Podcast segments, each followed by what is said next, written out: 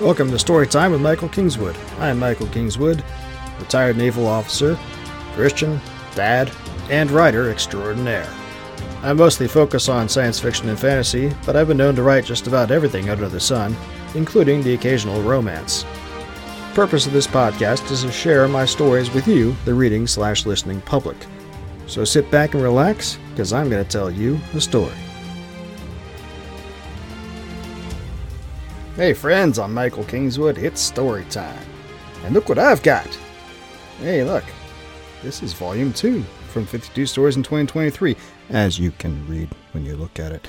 Uh, yeah, the proof copy for second volume of my 52 Stories project for the year uh, arrived in the mail this week, and it looks pretty good. There's a couple minor corrections I needed to make to it, but uh, it's already been done.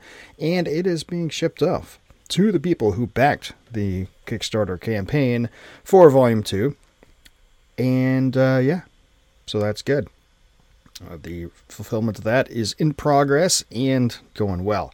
And just in time, too, because the Kickstarter for Volume 3 starts this coming Tuesday the 1st of August at noon Pacific time, and you can go to follow that campaign now. The page is live, michaelkingswood.com slash 52in23v3 will get you over to the Kickstarter page. You can follow the campaign for a notification as soon as it as soon as it goes live. So then you can back it, back it, and give me money, and you can get all kinds of good stories and have fun, and everybody will be happy. It'll be great.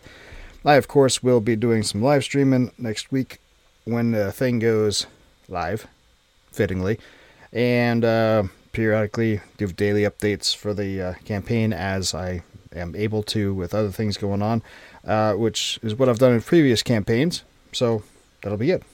Uh, so it's gonna be a fun time. So make sure you go and check out the campaign page. Follow it now and tell all your friends. And then once the campaign starts, back it, back it quickly, uh, because faster funding equals less stress for me and also more uh, reasons for Kickstarter to give it additional um, attention because they like it because it's doing well. Right. But you're like, hey, Kingswood, it's Saturday. Why are you talking about a Kickstarter campaign on next Tuesday? Well, because it's coming up. But also, I agree, it is Saturday. It is time for Story Saturday. So let us continue what we were doing the last time we met, which was we were do I have a copy of the? I think I have a. Yeah, I'll find it later. Uh, we are going through uh, the heroic fantasy novella that I wrote a couple, a few years back, several years back now, called The Necromancer's Lair. Last time we met, we went through the first uh, segment of it. Proceeding on with the story now. I wrote it. I'm reading it. You will like it. See you on the flip side. It was difficult to tell how much time passed with no external reference, but regardless, they remained stuck in that small cell for far too long. At first, Gareth plotted ways to escape. They could team up to bend a bar out of shape, and then Hatherley, the thinner of the two, could slip out and figure out how to free Gareth. Hatherley could stand on Gareth's shoulders and work the stone where it encased the bars with Gareth's dagger, Given enough time and effort, he would surely be able to remove enough stone that Gareth could knock a couple bars out. In truth, Gareth was surprised that Hatherley went along with those ideas, oaths or no. Regardless, it did not work. Nothing worked. And so they sat idly, letting time pass by as they steadily grew more thirsty and hungry, and as fatigue began to set in. Those sensations and the urgings of nature were the only way to measure time's passage, it must surely have been a day, maybe more, before their captor revealed himself. All at once, the seemingly unbroken wall of the chamber housing their cell became broken. A portion of the wall swung open like a door, except before it swung open there was no indication of hinges or any break in the stone at all. In fact, the door bisected several of the stones that made up the walls of the chamber. A rush of air accompanied the door's opening, bringing with it a sickly sweet odor that Gareth could not quite place. It was familiar, but off somehow. His contemplation of the odor was short lived, though, his attention being taken by the man who stepped delicately into the chamber. Delicate summed the man up perfectly. Hatherley was slender. This fellow made him look like a hulking slab of muscle. Gareth was not entirely certain how he managed to support his own weight, let alone the weight of the black robes he wore. They were cowled, the robes, though he wore the hood thrown back, and were cinched around his waist by a length of red brown cloth of some sort. The man's features were sharp, almost skeletal, which was fitting in a way, but far from weak. His dark eyes peered at Gareth and Hatherley intensely from beneath the narrow black brows that matched the short-cut black hair atop his head. The necromancer, Gareth presumed. Of course, the shambling figures of two reanimated dead men that accompanied him on either side as he strode into the room would have given that away even if he did not look the part. Welcome, friends, said the necromancer. His voice was surprising, deep and strong, belonging to a much more substantial man. And cultured. Gareth had encountered lords who spoke with less precision and elegance than this man. No simple, power hungry lunatic, this one. Glad to be here, Gareth replied, trying to keep his tone steady, despite the shiver crawling up his spine. The necromancer smirked slightly. I've no doubt. He stopped his approach about ten feet from the cell. The walking corpses halted, as well as he crossed his arms over his chest. You are the first to stumble upon my back door, he said. The others all tried a more direct route. He made a vague gesture toward the corpse on the left. Gareth followed the gesture with his gaze and found his bowels turning to liquid. He knew that man. Hard to call him that now, but Ranulph had been powerful, jolly, and loyal once. To see him standing there, barely recognizable from the decay of his flesh, even as the necromancer's ghastly art kept him from his rest, nearly unmanned Gareth. He had not known that Ranulph had sought to challenge the necromancer. He had simply stopped coming to the pub one day. Gareth assumed he had just moved on or found a different watering hole, though why he would not have at least said goodbye to those who became friendly with him stung a bit. Apparently, Gareth had been wrong, and that error filled him with fear. If such a mighty man as Ranulph could not defeat the necromancer, what chance did he have, especially considering the circumstances? He kept his mouth shut. Better to let the necromancer speak. Perhaps he would give something away. What did you hope to accomplish? The necromancer's tone was conversational, though tainted with a hint of derision. Gareth shrugged and spread his hands. Do you really need to ask? Amusement flashed through the necromancer's eyes, and he shook his head. No, I suppose not. I am, after all, the great menace, the threat to all humanity. He took on an ironic, almost mocking tone as he emphasized those last words. There was a moment of silence as the necromancer just looked at Gareth. Then he sighed and shook his head. Does it never occur to any of you that I might have a good reason for my studies? He did not wait for Gareth's response. He just turned away and strode back through the doorway. A pity, he said, and he made a circular gesture with his right hand. Then he was gone, but the animated corpses remained. Gareth blinked. Um, okay. A sharp crack from overhead drew Gareth's gaze to the ceiling, and he leapt backwards, pushing himself off the ground with a powerful spring of his legs. He did not go far before slamming into the bars behind him with a loud clang of steel striking steel. Had he not been wearing his breastplate, the impact would have hurt a lot. But the ceiling stone coming dislodged and falling down right where he was standing would have hurt a lot more. Hatherley, too, dove to the side. He hit the ground and rolled to his feet to Gareth's left, his eyes wide. My lord, he began, yes, I know, we're in trouble. I'm working on it. Hatherley shook his head vigorously, his eyes locked on the ceiling, where the block used to be. No, my lord. Look! Gareth looked back up and his heart sank. Hands were reaching through the hole left by the block that had just fallen. Rotting, dead hands with the flesh hanging in strips from them like so many torn rags. They scrabbled around blindly for all Gareth could tell until they reached the next block over and they began tugging on it. The block, slightly larger than the one that had just fallen, had to have weighed a quarter of a ton. There was no way those dead limbs could move such a piece of stone, and yet they did. Slowly at first, then more quickly with each passing second, the stone began to rock. Dirt and dust fell away from its edges, a trickle at first, then a steady stream as the block came inexorably free. Gareth shuffled to the side to avoid being crushed as the second block came down, Hatherley following suit. This was not good, not good at all. If the falling blocks did not do them in, Gareth did not want to think about how easily such strong arms could tear he and Hatherley limb from limb, if the creatures opted to come down and join them, and his axe lay out of reach at Ranulph's corpse's feet. Gareth took a second to wonder why Ranulph and the other corpse had stayed behind, if the intention was to crush or bludgeon he and Hatherley to death. Then he had to leap forward to avoid yet another block. By then, the ceiling was more a dark, gaping hole than anything else. Dark as it was, though, he could see the walking corpses shambling around toward their next project. Hear their unnatural silence, the lack of breath and speech, beneath the sounds of their movement. Smell the stink of their advanced state of decay, a stink so strong he could almost taste it. Adrenaline prevented bile from rising in his throat despite the surge of revulsion he felt. Time enough for that sort of thing later. Now was for figuring out how to survive. The hands appeared again, tugging at yet another block, but this one was next to the first block that fell. Gareth dropped his shield to the ground, hopped up onto the fallen block, and reached up. With the added height from his perch, a pair of rotting wrists were easy to reach. He grabbed and pulled, twisting his torso to add more force to the movement. For a heartbeat, there was resistance. Then the moving corpse came free and fell, and he spun completely around to hurl it across the cell, toward Hatherley.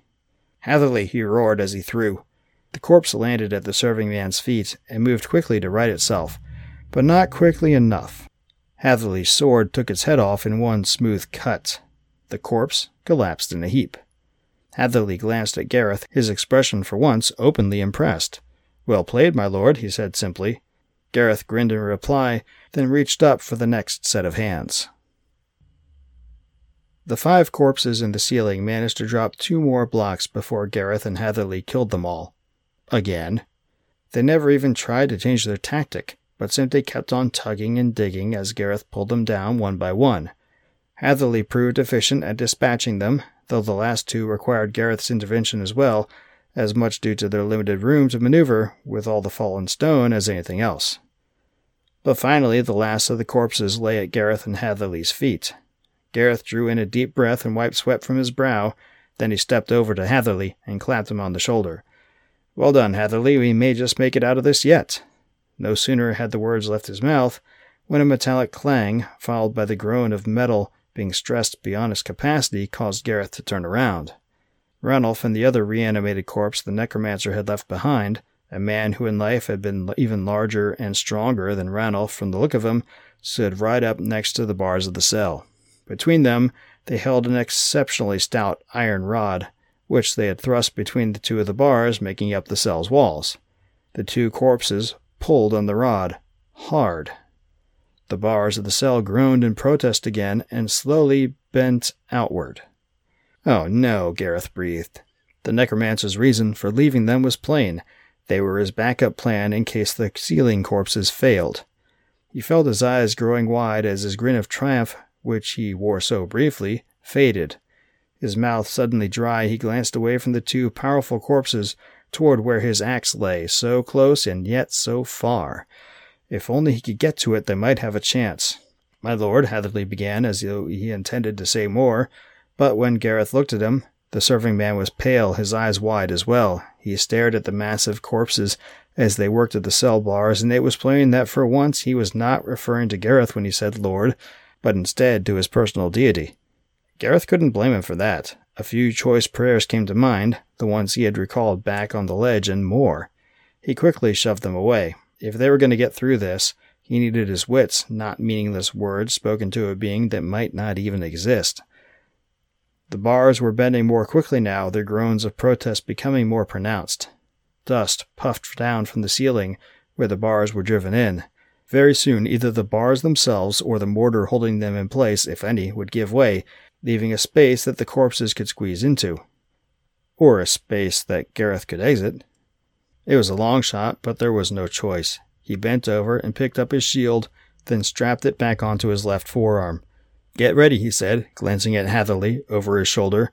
When those bars go, we charge. Hatherley looked at him as though he was daft. You might have a point there. Are you with me, Hatherley? The slender man hesitated, then, licking his lips nervously, nodded. It only took another minute or so, then, with a final scream, first one bar, then the other reached the end of its endurance and snapped. The top half of each clattered to the ground, falling free from their ceiling holes. The lower halves remained fixed in the holes in the floor, but bent over as they were, it would only be a small challenge to vault past them. The corpses released their great pry bar, and it too clattered to the floor. Ranulph stepped forward, his hands lifting, revealing fingers that had decayed enough that the tips were better called bony claws than anything else. The unearthly glow in his eyes dimmed as his eyelids, somehow still intact despite the decay of the rest of his body, narrowed. Gareth had seen that expression on the powerful man before in life. He was readying himself for a fight. A new chill of terror swept over Gareth. How much of a man's personality, his experience, his self remained when he became undead? Did Ranulph know what had happened to him? If he did, the man Gareth had known would have viewed this sort of existence with revulsion, horror. Did he reside even now within his own skull, screaming for release, yet powerless to bring it about or resist the commands of the necromancer? Not me, Gareth said between bared teeth. I'll not go like that. Ranulph stepped forward into the gap between the broken bars. Gareth drew a deep breath and forced his fear down with the fiercest battle roar he could muster. Then he raised his shield in front of himself and charged. Behind him, he thought he heard Hatherley take up his own roar as he followed. Then there was only the stink of Ranulph's corpse. As Gareth lowered his head and raised his shield a bit further, he struck Ranulph in the midriff. The impact was more than he had expected, and he almost lost his feet. For a moment he got a sinking feeling in his belly as he thought sure the large corpse would resist the attack. Then abruptly Ranulph fell backwards, and Gareth found himself following. It would not do to get into a wrestling match, so Gareth tucked his shoulder as he struck the floor next to the fallen corpse. He rolled with the momentum of his fall, trying to put distance between himself and his foe. He almost succeeded. Gareth rolled to his feet and turned, looking for his axe. It should be right here. Then something grabbed his ankle and pulled. Hard. He lost his balance and fell to the ground before he could even begin to resist the pull. Unprepared as he was, he struck the ground hard, and once again found himself struggling to draw breath as the air left his lungs. The noise of his armor striking the stone rang in his ears, stunning him almost as much as the loss of his breath. For a moment he lost track of himself, disoriented. Then a stabbing pain shot up his leg, and only the fact that he had lost his breath prevented him from screaming out. Then he was moving backwards, the grip on his ankle drawing him inexorably away. He looked back and saw that Ranulph's corpse had got a hold of his right ankle with its right hand and had dug the claws of his left hand into the meat of the same calf. The corpse wore an expression of insatiable hunger, but almost beneath that, satisfaction? Glee? Then it pulled with both hands, and any ability to analyze fled Gareth's mind before a single, deeper agony as the claws dug deep furrows in his leg. Somehow he was screaming, when had he regained his breath? It did not matter. He was caught. He was going to die and become. No! Gareth kicked with his left foot, hard as he could. The sole of his boot impacted the side of Ranulph's head with a snap of breaking bone combined with a sickening squish. The corpse's head canted to the side, knocked off true by the force of Gareth's kick. The tugging on his leg ceased, and the pain diminished slightly as the claw's burrowing stopped. Gareth pushed himself away from the corpse and his wounded leg slid out of its grasp. Madly, hope surged within him. Had he actually won? Then the corpse twitched. Again. It moved its hands to its head and, with a quick jerk, set it back aright. Then its gaze leveled on Gareth and its eyes narrowed. He could have sworn he saw fury in that expression. It pushed itself up onto its hands and knees, then to its feet. Bugger me, Gareth said aloud. No, he actually shouted it, he realized, as soon as the words left his mouth. There was no way he could walk, not with his leg wounded as it was. Desperately, he pushed himself away from Ranulph's corpse, scrabbling against the floor tiles with his hands and his left foot. Hatherley! Where was Hatherley? Grunting and a curse drew Gareth's eyes to the left, and his heart sank. Hatherley was firmly set upon by the other burly corpse. The nimble manservant ducked beneath a raking claw attack, but he bled from a cut to his left shoulder and right thigh. He countered then, his longsword whipping toward the corpse's throat, but the thing dodged backwards with the agility of a living man. It took a cut to the front of its neck, but it seemed not to even notice as it renewed its attack. They were in trouble. And then Gareth ran out of time to think. Ranulph's corpse bounded forward and swept its clawed hand down toward him. In desperation, he rolled to the right, bringing his shield up above his body. The corpse's hand struck the shield hard, harder than any living man could have struck it. Gareth's shoulder flared with pain, and he found himself driven into the ground, stunned. Above him, he heard Ranulph draw back for another attack.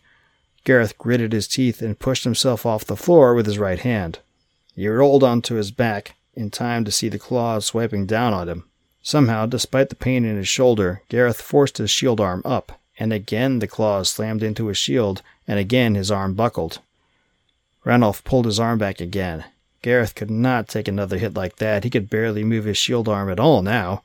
He pushed away, his left heel digging into the crack between two floor stones. But he did not go far enough. He reached out with his right hand to grab onto something, anything to pull himself away faster. His hand came down on a rounded, grainy piece of wood. He blinked and moved his hand up the wood. It was wrapped in leather an inch or so from its end. He knew the feel of the leather like his own flesh. His axe. Ranulph's corpse swung at him again. Gareth grabbed the axe and swung it upward with a roar. Axe met rotting hand in midair, and the axe won. The shock of impact was less than Gareth would have expected. Maybe the decay was more pronounced than it appeared. As a result, his follow through went farther than he had intended. Had Ranulph pressed the attack, he could have taken Gareth with ease. Instead, the corpse recoiled, an expression that looked like pain or fear. Gareth should be so lucky, flashing across its face. Ranulph's hand, severed from its arm, landed a few feet away with a dry thud and began crawling towards Gareth, dragging itself toward him inch by slow inch. Gareth swallowed hard and kicked himself away from hand and walking corpse alike, fear and revulsion lending his muscles extra strength. He only made it a couple feet before his back hit the wall of the room. And then he was out of time. The respite ended as Ranulph's corpse charged back in, reaching for Gareth with his good hand and its mouth in a snarl soundless except for the creaking and popping of joints that had long since lost their natural lubrication. Seated, with his back to the wall, was not a good fighting position, but that was what Gareth had. He was not going to end up this thing's lunch, or worse, the necromancer's new pet. He shouted something unintelligible, or at least he had no idea what it was, and shoved himself forward and to the left. He came down hard on his already injured shoulder, and a new surge of pain lanced out. His vision blurred and he saw spots. It was so tempting to just let go and collapse. For half a heartbeat, he almost gave in. Then he felt the breeze of Ranulph's claws passing through the air where his head was a moment before, and he forced himself to his senses. Gareth looked up to see Ranulph's corpse bent forward next to him, the follow through from its mist causing it to overbalance slightly, placing all of its weight onto its right knee the one that just happened to lie within swinging radius of his axe. The impact was more substantial when his axe bit into the side of the corpse's knee, but the satisfaction Gareth felt as his blow struck home was even greater. A gravelly crunch advertised the breaking of bones that had been made brittle through desiccation, and the knee gave way, sending Ranulph's corpse sprawling headlong into the wall. Gareth nearly lost his grip on the axe as the walking corpse fell. The blade caught on something, a piece of bone, he thought, for a moment. Panic over being disarmed in such a situation overwhelmed his satisfaction in an eternal instant. Then the bone gave way, and the axe pulled free in a small shower of bone fragments and scraps of flesh. Ranulph's corpse still had its leg, but its knee was ruined, cleaved at least halfway through the bones and connecting tissue, with a large chunk missing where the axe pulled free. They would never again bear Ranulph's weight. The animated corpse thrashed around when it struck the wall. It tried to lift itself off the floor, but fell again when the stump of its right arm did not perform the way a hand would have.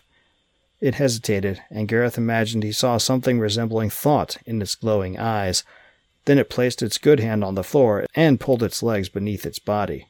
The walking corpse pushed itself up onto its feet. Gareth's jaw dropped open, and he felt his eyes growing wide as his bowels turned to water with fear. No, it could not do that.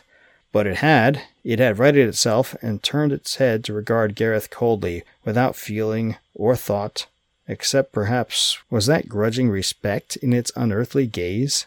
Gareth scrambled backwards, but the blood from his wounded leg made the stones of the floor slick and he got no traction.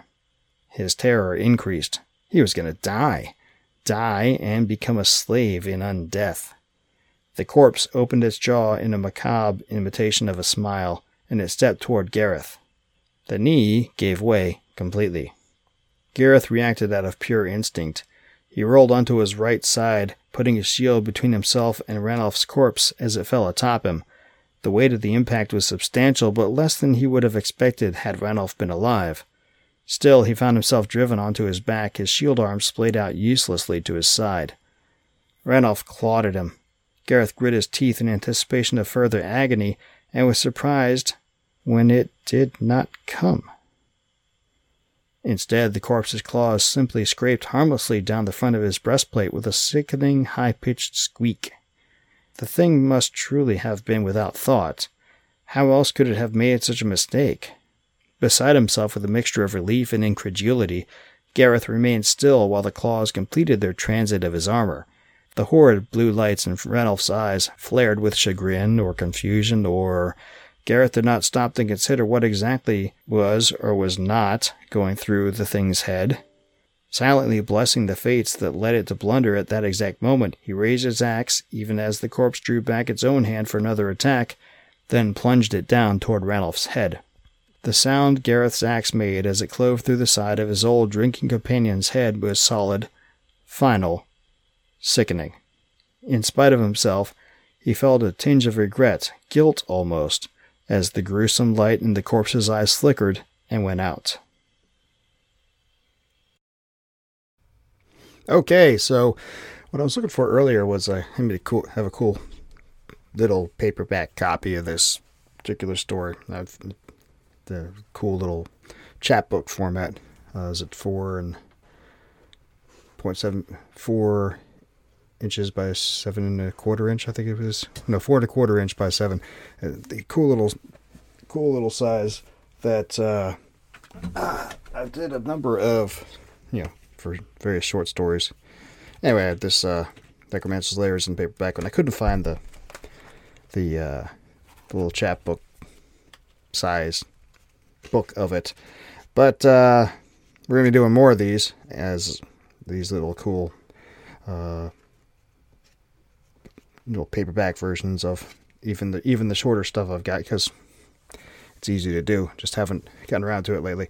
Anyway, but Gareth and Hatherley, they're having their adventure. It's going kind of rough. Going kind of rough. Gonna say that doesn't sound like uh, having a good time there. Hey, at least they uh, put Ranulph out of his misery now. But uh, the story, of course, is not over. We are about halfway through it. Tune back in next week for more progress in the rest of the story. I hope you like it. I liked reading. I liked writing it. It's been a while since I actually read through it, and uh, you know, if I was writing it now, it would be a little different in some places, but still fun story. I like it. You should like it too. You should go buy it and buy all the other books that I have because you like what I do. My stories are fun michaelkingswood.com slash store is the best place to go to get it because that gets me the most profit because it's coming straight to my business. If you have to go to all the other retailers, Amazon, Barnes & Noble, Kobo, Apple, iBooks, all the other places, um, you can do that. Go to michaelkingswood.com slash books to read, and uh, you can get links through your, your universal book link thing to select the store that you want, the title you want, and go from there. Um, in the meantime, make sure you go and back the campaign that's starting on this coming Tuesday for the third volume of 52 Stories in 2023. Right? One and two are done. Making number three now with your help. I'm making it no matter what, but your help will help it launch and be awesome in in the uh, sense of uh, starting off with a bang. And you'll get fun stories to read. And your friends will get fun stories to read after you tell them about it, and they can come back to the campaign too. So, anyway, Tuesday at noon, that's kicking off. Um, let's make this happen. I will talk to you guys then. And we'll be back next week with more of the Necromancer's Lair. Until then, don't do anything I wouldn't do. Thanks for listening to Storytime with Michael Kingswood. For information on my books, visit michaelkingswood.com or visit my web store at ssnstorytelling.com. My books are all available through all the various retailers, but buying direct from me nets me the most profit. For information on new releases and other special deals in the future, sign up for my newsletter on my website. Storytime with Michael Kingswood is copyright of Michael Kingswood. Intro and outro music is copyright Jean Paul Zogby, licensed through stockmusic.net. All rights reserved.